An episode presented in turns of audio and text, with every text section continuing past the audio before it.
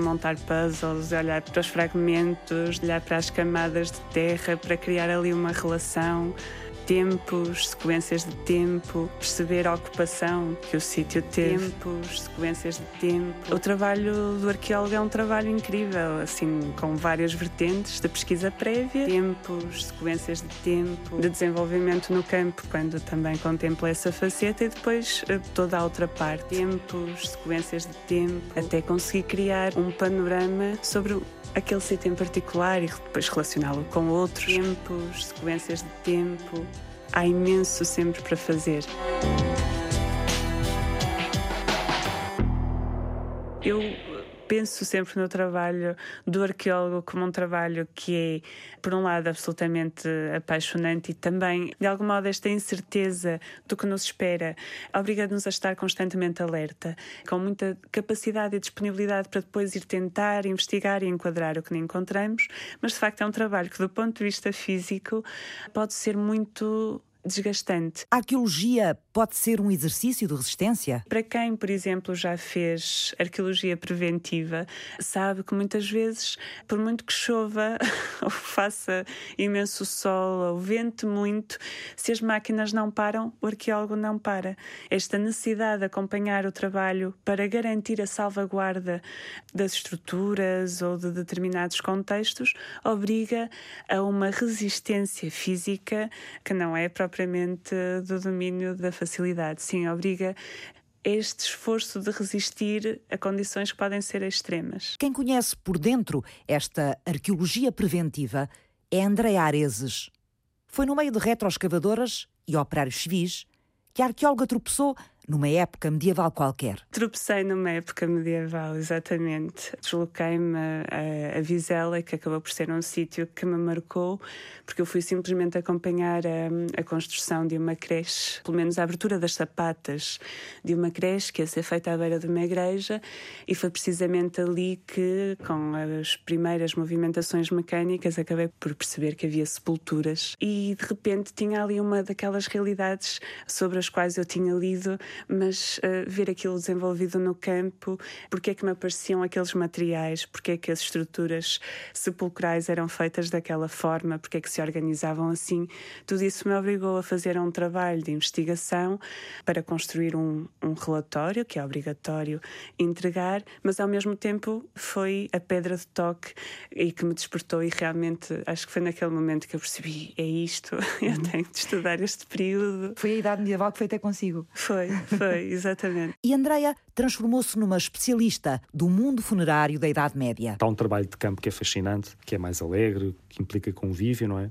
Uhum. Implica um trabalho físico, com calor ou com frio, é um trabalho sempre muito duro, ao ar livre. Não deixamos de ter, obviamente, descobertas que nos entusiasmam e ainda hoje quanto mais avançamos, também mais perguntas vamos colocando e, portanto, há sempre descobertas grandes a fazer. Todos os verões, José Carlos Quaresma regressa a Santiago do Cacém. Eu trabalho com o mundo romano e o chamado Antiguidade. Escavo, por acaso, no Alentejo, numa cidade romana que é Miróbriga. São talvez as ruínas melhor conservadas, a parte de Conímbriga, não é? São as melhores conservadas em Portugal. O meu pai também é arqueólogo. Rui Monge Soares. E ele foi uh, o primeiro arqueólogo, de certa forma, a publicar alguma coisa sobre este sítio. O sítio arqueológico do Castelo Velho de Safara, em Moura. E, portanto, é desses primeiros artigos que resulta o pouco conhecimento que havia na altura, portanto, uhum. que sabia-se que havia ocupação calcolítica, da Idade do Ferro e do período romano republicano. O sítio sabe-se que tem muralhas, porque elas estão, de certa forma, visíveis, o que resta delas. Há algumas estruturas de muros de casas eh, ou de outras estruturas eh, defensivas também estão algumas à vista, e por todo o sítio encontram-se artefactos, restos de, de, artefactos cerâmicos. É Ribeira de Safareja. Ribeira de Safareja? Isso já é muito perto da fronteira com Espanha. O sítio está implantado precisamente na confluência entre essa Ribeira de Safareja com o rio Ardila. Mariana Navais é zooarqueóloga. Estuda os restos dos animais que são encontrados nos sítios arqueológicos. E o rio Ardila, por sua vez, depois vai desaguar no rio Guadiana. Sim, só para termos uma ideia, não precisam de precisar mesmo o sítio, também não, não se quer que ande lá pessoal a mexer onde não deve. Esta tem sido uma zona atacada, entre aspas, eh, por caçadores de tesouros. O que é isso?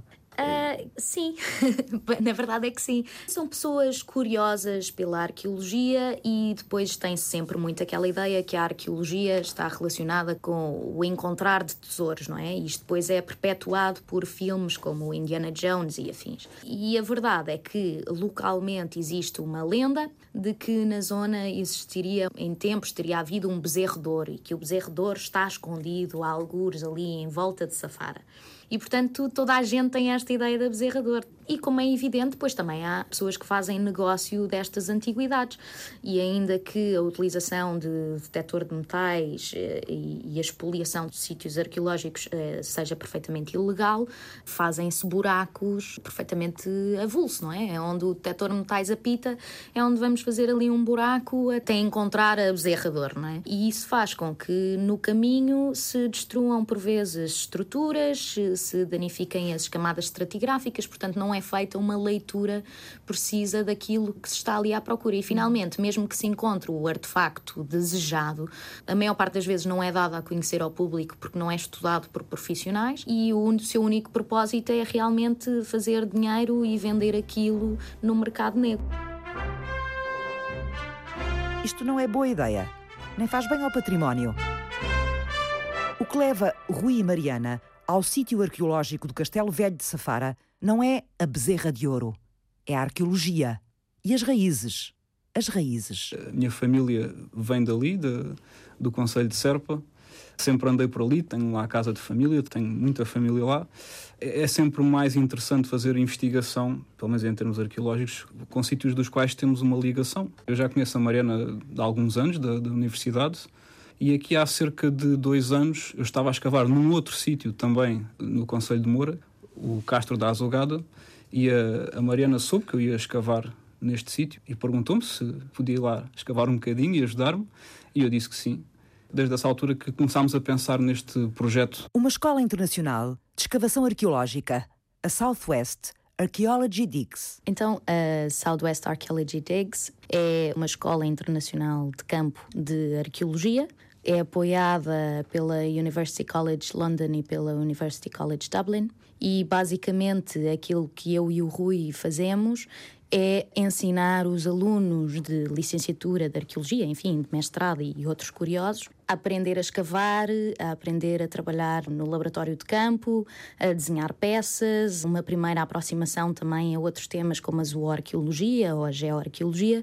É uma ferramenta básica ter uma experiência de campo, estar em campo. Tento fazê-los pensar numa primeira fase na prática arqueológica. No curso de Arqueologia da Universidade do Porto, Andréia Areses ensina aos alunos dela as práticas de arqueologia de campo. Olhar para a legislação, perceber quais são as possibilidades do arqueólogo. Hum, é muito importante conhecer as regras. É, é muito importante conhecer Legais. as regras, sim. Por exemplo, o novo regulamento de trabalhos vem introduzir novidades relativamente ao anterior e explicar, por exemplo, que tipo de perfil deve ter o arqueólogo. É necessário que eles percebam o tipo de trabalho que depois podem desenvolver no campo, mas também alertá-los para as questões éticas, para a atenção, para a sensibilidade, interiorização do que deve ser o trabalho do arqueólogo em sociedade. Acho que é uma questão básica fundamental e é nisso que eu começo a trabalhar com eles, ajudá-los a perceber como registar as realidades arqueológicas. Tem regras próprias regras também. Regras próprias, o desenho, a fotografia, as fichas de unidade estratigráfica. Nós no fundo decompomos o sítio em todos os seus elementos constituintes. Pois, é muito mais do que chegar lá e é escavar, muito mais que é do a ideia que, que a gente tem, não é? Sim, e é essencial também, nós escavamos por uh, decapagem natural, ou que é seja... Portanto, nós vamos retirando as camadas de solo por ordem inversa à de deposição. Uma das dificuldades, muitas vezes, é simplesmente identificar onde é que termina cada camada, porque. Elas misturam-se às vezes, não? Por vezes misturam, ou as nuances de cor podem ser difíceis de identificar. Temos de estar muito atentos à granulometria, ao tipo ao de grão, tipo de grão ao, ao, ao, tamanho do ao grão. tamanho, até à compactidade das camadas. Portanto, isto exige uma atenção constante e uma responsabilidade muito grande. E depois? É campo, é trabalho de campo. Este ano tivemos a primeira campanha de escavação num sítio que é o Castelo Velho de Safara, no Conselho de Moura, no Alentejo Interior, não é? A Escola Internacional de Escavação Arqueológica de Mariana Nabais e Rui Monge Soares, investigadores do Instituto de Arqueologia da Universidade de Lisboa, foi pela primeira vez para o terreno. Trouxemos 22 alunos estrangeiros e começámos por eh, implantar a quadrícula de escavação, a, a sondagem, não é? O que é e... é isso, a quadrícula de escavação? o Castelo Velho de Safar é um sítio enorme. Eu e o Rui tivemos que decidir onde haveríamos de começar esta missão, se uhum. assim se pode Portanto, dizer. é definir o espaço é definir onde vão o, trabalhar. O espaço da sondagem, exatamente. Começámos pelo básico dos básicos, que é começar por desmatar toda a envolvente da sondagem e depois então começar a escavar por uh, níveis uh, estratigráficos. Nós funcionamos por camadas arqueológicas que misturam um bocadinho de geologia e depois também a parte arqueológica, não é? Tal como na geologia as camadas mais recentes encontram-se no topo, e à medida que vamos escavando, vamos aumentando a antiguidade da cronologia. Começamos por escavar naquele sítio aquilo que julgamos ser uma ocupação de romano republicano, até o momento julgamos ser a ocupação mais recente.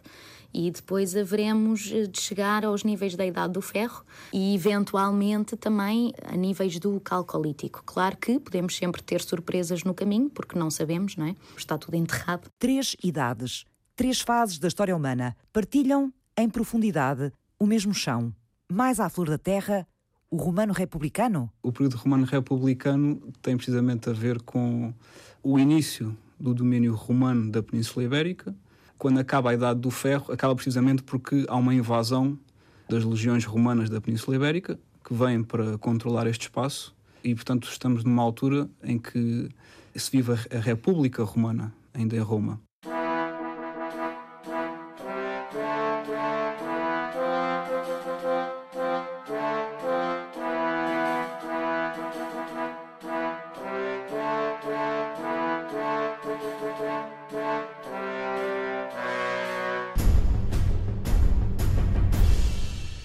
Normalmente nós, eh, no senso comum, pensa-se sempre que todos os líderes romanos foram imperadores. Foram eles os inventores da República, a par dos gregos que tinham a sua polis democrática em cidades-estado como Atenas e outras. José Carlos Quaresma, especialista em arqueologia romana investigador da Faculdade de Ciências Sociais e Humanas da Universidade Nova de Lisboa. A Grécia Antiga, o que chamamos Grécia Antiga, Atenas, Esparta, são cidades-estado com uma língua comum, com uma religiosidade comum, com uma etnia, uma etnicidade comum, mas que são politicamente independentes.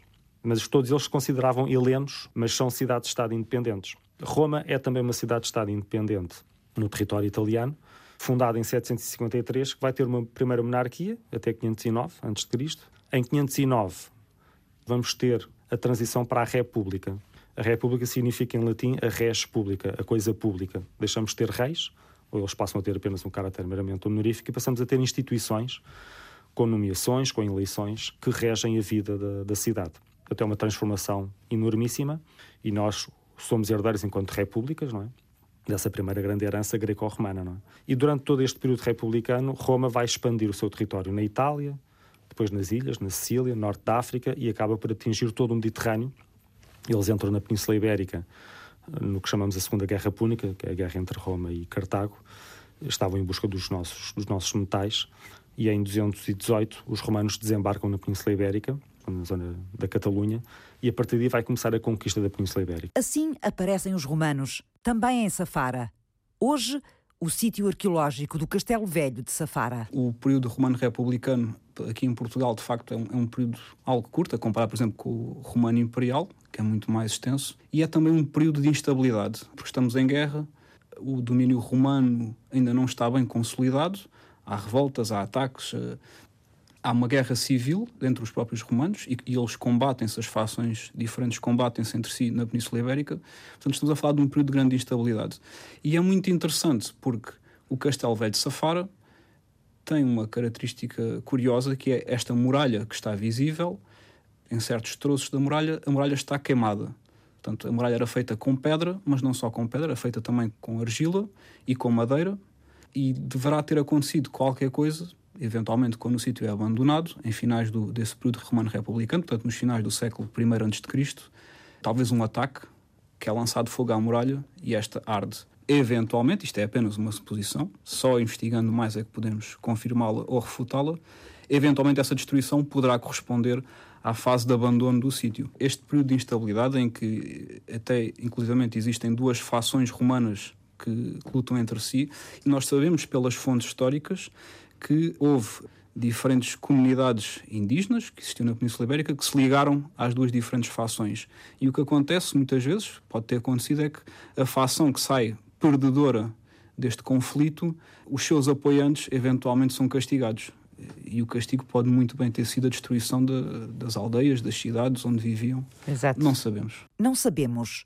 Mas o arqueólogo Rui Monge Soares não descansa enquanto não descobrir o mistério da muralha queimada. Dentro desta sondagem que nós abrimos este verão, nós encostamos essa sondagem à muralha e, ao escavar no interior da muralha, encontramos uma série de estruturas, eventualmente compartimentos, casas, uh, zonas de armazenagem, não sabemos bem, ainda estamos muito no início.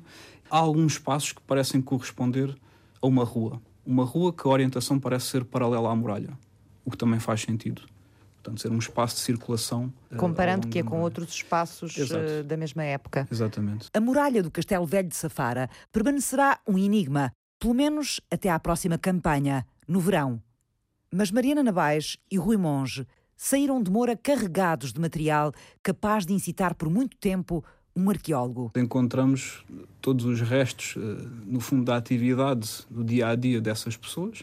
São fragmentos dos pratos, das panelas, das ânforas. Uhum. Dos Encontraram copos. muitos? Sim, sim. Imensos. Imensos. Imensos. A cerâmica é, é talvez 90 e quase 5% do, da maior parte dos artefactos que se recolhem em escavação. Precisamente porque é um material que é virtualmente indestrutível portanto sobrevive a tudo. Apanhámos alguns ossos de animais, portanto que seriam os restos da alimentação das pessoas que ali viviam.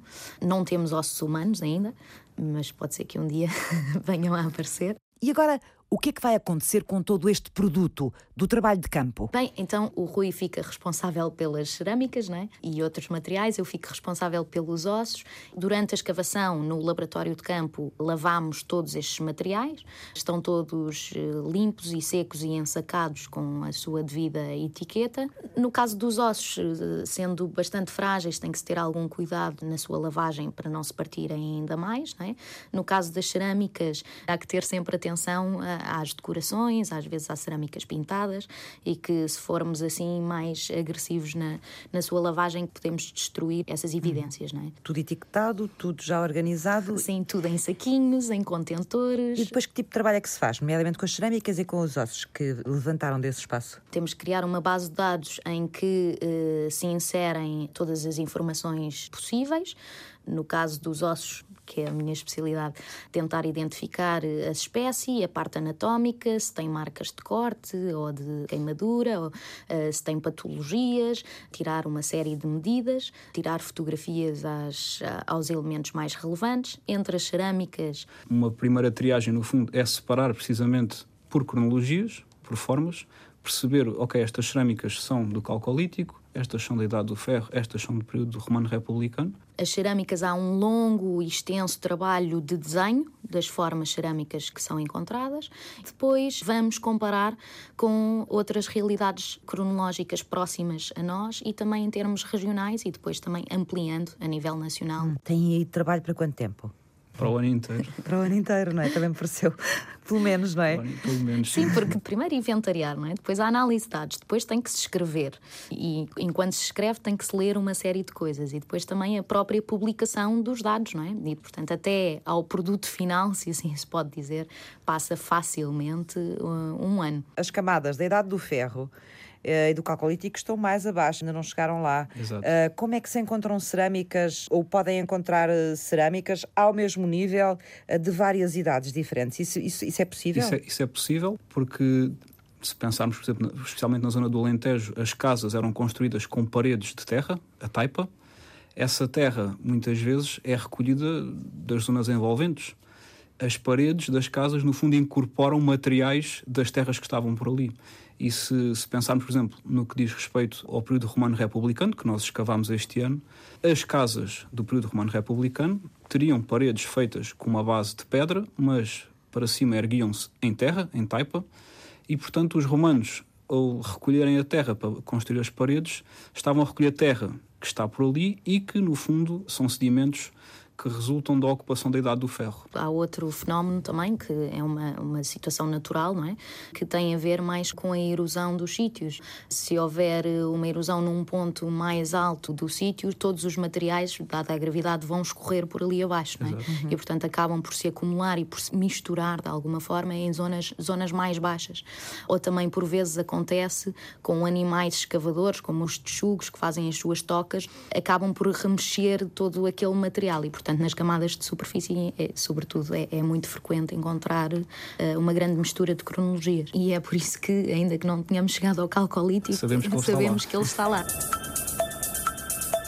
O chão que pisamos é uma espécie de grande régua da história, enterrada na vertical. Uma escala em que os arqueólogos mergulham em busca dos mistérios e dos vestígios do tempo. O que é que são os lugares onde se escava o passado? Quem os habita? Que aventuras vivem e que trabalhos forçados os esperam? Como contribuem para a compreensão do que somos, do humano? As perguntas regressam ao ponto de partida na segunda parte. Até já!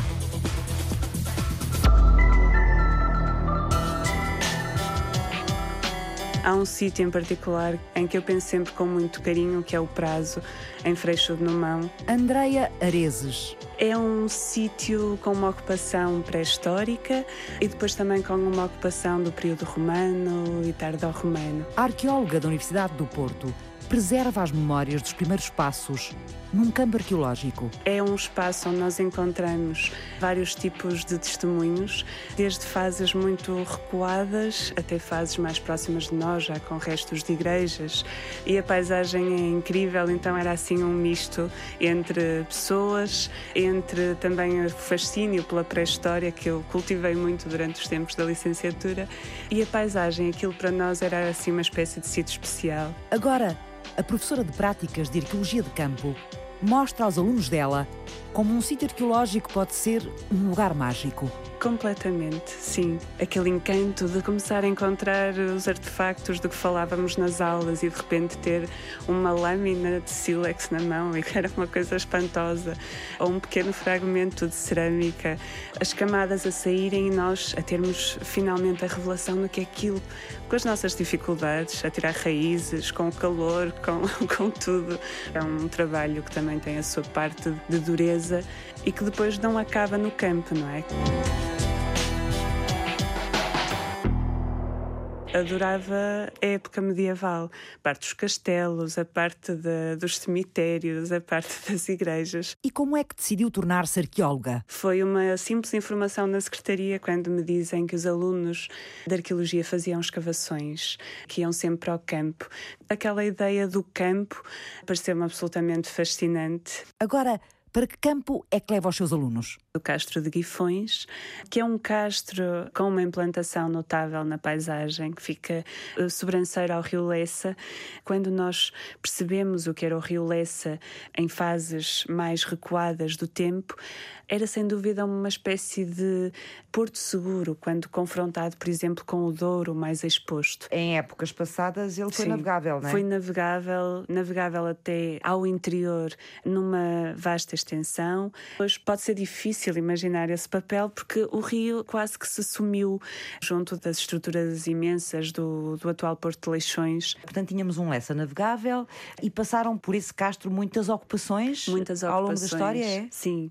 E isso que nós estamos precisamente a tentar investigar. O castro de Guifões foi sendo engolido ao longo dos anos pela atividade humana e pela cidade de Matosinhos. O Castro foi tão maltratado, tão foi. maltratado, assim.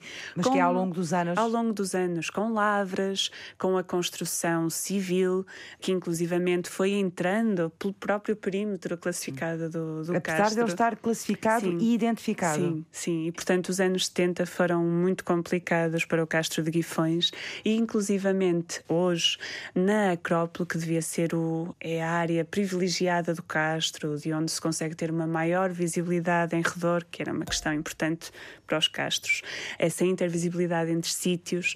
Nós temos atualmente o Clube de Caçadores de Matozinhos e um restaurante, Clube de, de Tiro. Já não temos a Acrópole. Perante a destruição, a arqueóloga decidiu explorar o exterior da muralha por um lado, é uma, uma área adjacente a uma outra que foi escavada e onde nós sabíamos que tinha sido identificado um amplo edifício, uma estrutura sobre a qual nós não sabemos muito. Interessava-nos perceber a ligação entre essa área escavada nos anos 50 e esta nova, e por outro lado, também, muitas vezes, é no exterior das muralhas que os castros têm as ocupações mais tardias as ocupações romanas e pós-romanas, e tentar também contribuir para que fosse possível perceber a sequência da ocupação do sítio. Que idades de ocupação histórica existem no Castro de Guifões? A idade do ferro mais próxima da ocupação romana, portanto, uhum. a partir do século II antes de Cristo, século I antes de Cristo, e depois na viragem já para a época uh, histórica, tem uma ocupação importante. Tem uma ocupação importante depois no, no Baixo Império, uh, século III, IV, V depois de, de Cristo, e na Antiguidade Tardia também. O que é certo é que também com as lavras a que esse terreno onde nós estamos entre intervencionar foi sujeito, uh, muitos dos níveis da antiguidade tardia já foram adulterados. Foram uh, remexidos, Foram é? remexidos, por causa da agricultura. Por causa da agricultura. E nós conseguimos identificar, por exemplo, os rasgos do arado.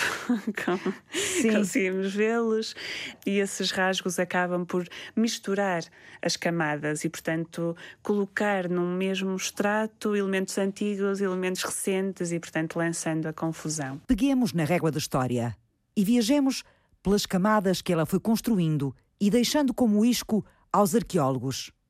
Vamos ao princípio, Mariana.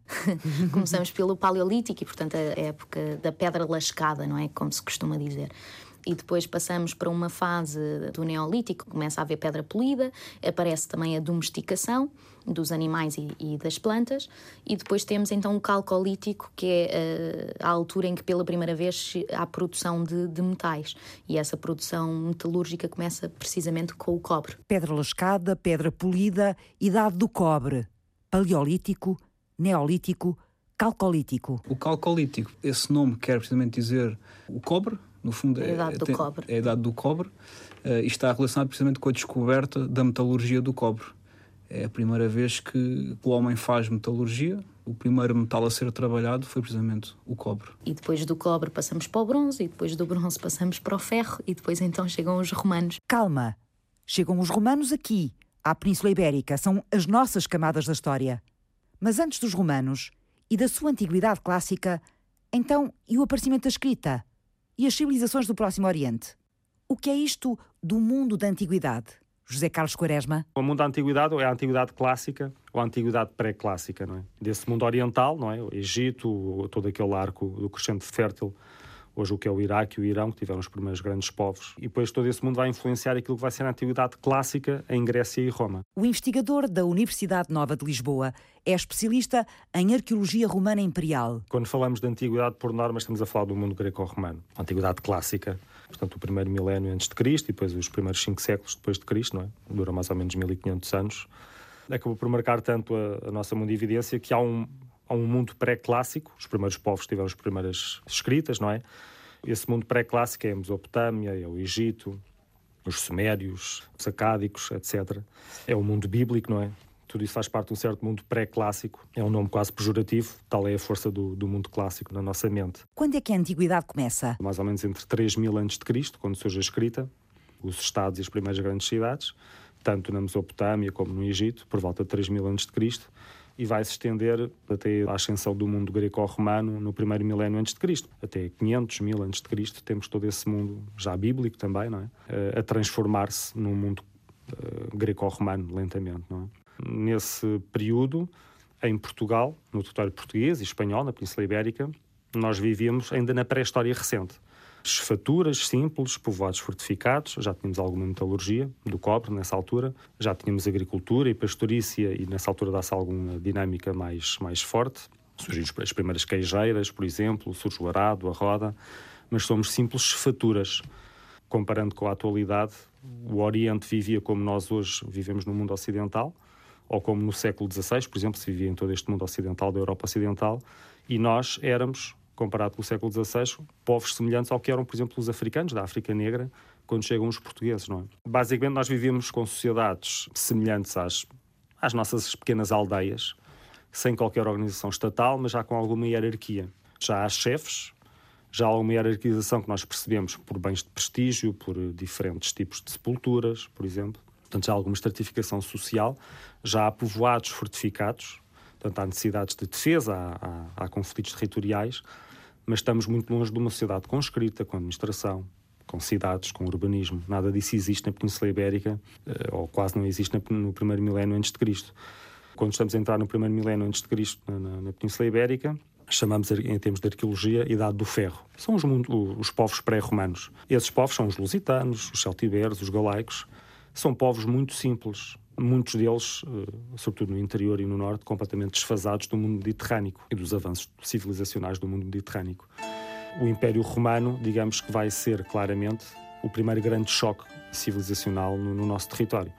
São eles que vão introduzir, quase de golpe, todo um mundo urbanístico, administrativo, a escrita, que não existia no nosso território. Então, é uma, é uma transformação social que nós vamos ter entre o século II a.C. e, sobretudo, o século I depois de Cristo, uma transformação social enorme. Basicamente é com a romanização que nós vamos passar a ter uma primeira civilização, utilizando um termo para sociedades que já são complexas, não é? Miróbriga, junto a Santiago do Cacém, é um dos exemplos de cidades portuguesas que florescem nas mãos dos romanos. O Porto Arqueológico de José Carlos Quaresma. Planifiquei um projeto que escavasse a área comercial da cidade.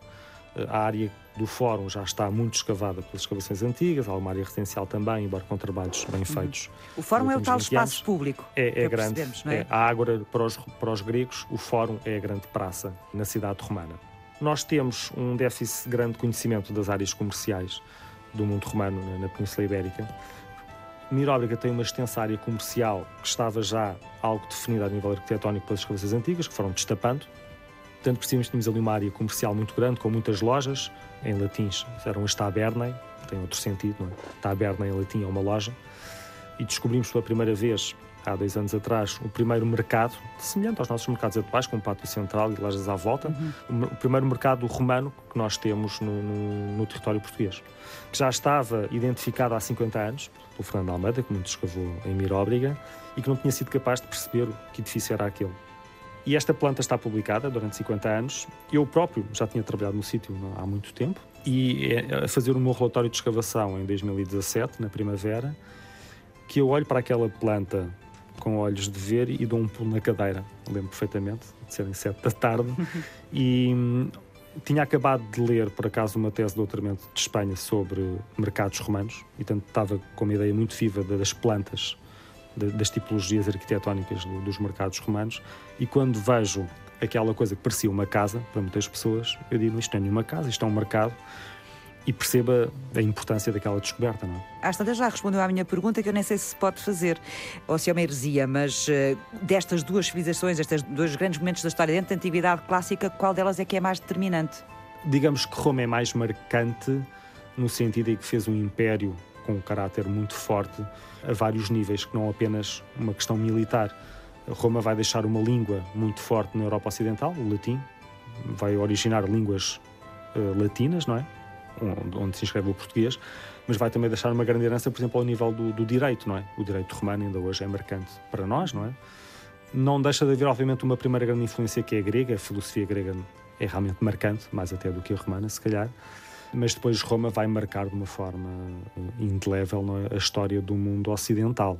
E quando Roma cai? Aí o que vamos ter no Ocidente é o que chamamos a Antiguidade Tardia, que é os, são os nossos povos bárbaros, usando um termo mais popular, sobretudo o mundo suevo-visigótico na Península Ibérica. A Antiguidade Tardia é um termo que engloba, no fundo, os últimos momentos da ocupação romana e a ocupação bárbara da Europa Ocidental, não é? Até se transformar numa verdadeira Idade Média, não é? A arqueóloga Andréa Areses estudou de forma profunda este mundo bárbaro que vai suceder ao romano na Península Ibérica trato não só materiais que estejam associados a a necrópolis, a cemitérios, mas todos os materiais de adorno do corpo e do estuário que tinham uma característica comum, que era algum tipo de vínculo a umas populações que tinham chegado à Península Ibérica a partir do século V depois de Cristo e que tradicionalmente ficaram cunhados na bibliografia como os bárbaros, os suevos, os visigodos, os chamados bárbaros germânicos. E aquilo que eles tinham deixado de muito característico a nível material material. Porquê os materiais eh, de adorno? Porque são objetos que chegam até nós eh, e têm muita riqueza e eles podem nos contar muita coisa sobre as, eh, as, pessoas. Sim. sim. Os materiais uh, de adorno. Neste sim. caso, por exemplo, dos, uh, dos bárbaros, que tipos de materiais de adorno? Ora bem, os materiais metálicos, fundamentalmente. Porquê é que eles são tão importantes para estes grupos? Primeiro, porque de facto estamos a falar de grupos que criaram reinos na sequência da sua chegada à Península Ibérica, mas que curiosamente ainda há muito desconhecimento sobre a forma como eles criaram as suas estruturas de vida. Quando nós falamos destes grupos, falamos de uma associação a tempos que durante muito tempo a historiografia olhou como sendo simplesmente da obscuridade, quase que um retrocesso civilizacional. Bárbara é um nome que os gregos também já aplicavam a quem não falava grego, os romanos aplicavam a quem não falava latim, quem estava fora desse mundo. Mas todos esses povos bárbaros, não é? no nosso caso, sobretudo os, os suevos e visigodos, apesar de eles serem invasores do Império Romano, eles já estavam a integrar desde há um século no território romano, inclusive muitas vezes como soldados ou como, ou como generais do próprio exército. Eles já estavam a romanizar e eles vão se dizer muitas vezes herdeiros dessa herança, continuadores da romanidade. E por isso dizemos antiguidade tardia, ou seja, há muitas linhas de continuidade, mas obviamente retrocessos civilizacionais graves uhum.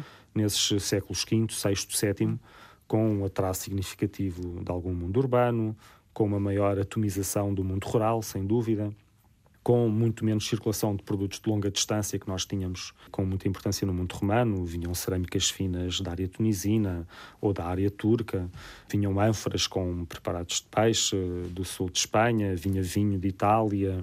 Mas há um grande comércio de longa distância que também morre com o fim desse mundo orgânico, urbano, de economia pré-capitalista que o mundo romano preconizava no nosso território. Quando nós olhamos para as fontes escritas, elas são escassas para este período. E há um autor, o Idácio de Chaves, um bispo, que escreve sobre a chegada destes grupos a território peninsular e falo numa narrativa completamente trágica, na perspectiva de alguém que, eh, sendo um autóctone, portanto era uma pessoa uh, peninsular, é um romano, é um romano em termos civilizacionais, em termos de educação. E a forma como o Idácio descreve esta chegada é assustadora. Claro, também fruto do tempo, desse receio do que está para vir, desse receio do que, no fundo, estes grupos vão representar em termos de disrupção do, da sociedade e do que estava estabelecido. estabelecido. A forma como ele apresenta esta chegada é como se fossem hordas e hordas de grupos que matavam, queimavam, pilhavam, e claro, essa parte de pilhar está, está documentada, mas não neste cenário dantesco que ele nos apresenta. Há o fascínio desse mundo civilizacional urbano bem constituído, não é? Que é o Império Romano, eh, e obviamente vêem nesse mundo romano muito mais desenvolvido um fascínio, não é? Vêem nele um fascínio, no fundo são uma espécie também de imigrantes, como nós hoje vemos em situações mais ou menos estáveis não é? ao longo do mundo, não é? de procurarem-se claro. zonas mais ricas e de vida supostamente mais fácil, não é? É muito interessante essa, essa analogia que faz, porque nos faz talvez pensar, inclusive para o nosso momento histórico, de uma forma diferente e perceber é. que há aqui movimentos humanos que sempre existiram, de outras Sim. formas, noutros contextos, mas com os mesmos uh, objetivos, não é? E, e não deixa de haver razões, uh, digamos que motivações políticas, por vezes na apreciação, no, no própria motivação com que se tornam, estuda períodos e, e, e, na, e, na, forma como os apreciamos. Se eu, fal, se eu falei, por exemplo, como o mundo suevo-visigótico, ou sobretudo o mundo islâmico, sempre foi muito apagado da nossa investigação por razões políticas até à democracia, não é? Porque tínhamos uma, um Estado muito mais confessional, que via como aos olhos um estudo pleno de, de uma antiguidade islâmica, não é? do mundo medieval islâmico no nosso território, não é? que estava quase apagado. Também vamos ver, tanto nos povos pré-romanos como na antiguidade tardia, por vezes visões políticas. Digamos, por exemplo, na antiguidade tardia, nós temos uma, uma ciência do sul da Europa que é mais pró-romana na sua visão dos fenómenos, e depois temos uma, uma antiguidade tardia estudada sobretudo por países do norte da Europa que realçam muito o papel dos povos pré-romanos ou então depois dos povos bárbaros, não é? Como povos muito mais avançados nas suas lógicas de lerem os fenómenos arqueológicos do que aquilo que nós, se calhar, concluímos enquanto arqueólogos do sul da Europa. Isto são eminentemente razões hum, de geopolítica atual, não é? Se calhar para um inglês, um alemão, um sueco, o mundo pré-romano e o mundo pós-romano, chamemos-lhe assim, eh, é visto com muito mais eh, com muito mais ênfase e por vezes com leituras que nos pode pôr aqui em, em certa descoordenação entre um, um, sul da Europa e o norte da Europa. Isto não tem necessariamente a ver com uma pessoa ser ou não democrata, ser ou não claro. um bom cientista, mas há aqui não deixa de haver, obviamente, sempre influências. Somos homens no nosso tempo e nós temos as nossas influências políticas, eh, étnicas, chamemos-lhe assim, ou uh, nacionais, na maneira como vemos continuidades Exato. ou descontinuidades, não é? Fizeram este programa Mariana Nabais. Nós temos um website que é o www.swarchaeologytakes.com, onde temos toda a informação sobre a escola de campo, o sítio onde estamos instalados, a equipa e as pessoas podem também inscrever-se online para participar nas escavações. Rui Monge Soares. Eu estou a estudar a Idade do Ferro naquela região, a margem esquerda do Guadiana. Ainda que não tenhamos tido grandes resultados no que diz respeito à Idade do Ferro, Vão ter para o ano. Vamos ter para o ano, com certeza. Andrei Areses. O trabalho de campo é um trabalho que exige metodologia científica, que exige preparação. Muitos instrumentos? Instrumentos também, sim. Desde os utensílios mais pesados aos utensílios de pormenor os pincéis, os colherinhos mais pequenos e para que são para as coisas mais delicadas. José Carlos Quaresma. Talvez tenhamos descoberto este verão um primeiro orréu, ou seja, um primeiro celeiro cariz urbano, civil, também no território português. Basicamente são os primeiros frigoríficos, mais ou menos virados a norte, com um caboclo sem pedra sobre os quais se vão estender um estrado, não é? E sobre esse estrado vamos ter as sacas com os cereais que podem Exato. ser arejadas por baixo. Francisco Alves fez o apoio à produção. David Oliveira cuidou da pós-produção áudio. Eduardo Maio realizou e apresentou é a frustração de qualquer escavação, não é? É quando se começa a chegar ao fim da campanha, é quando começam a aparecer as coisas melhores. Costuma ser sempre assim.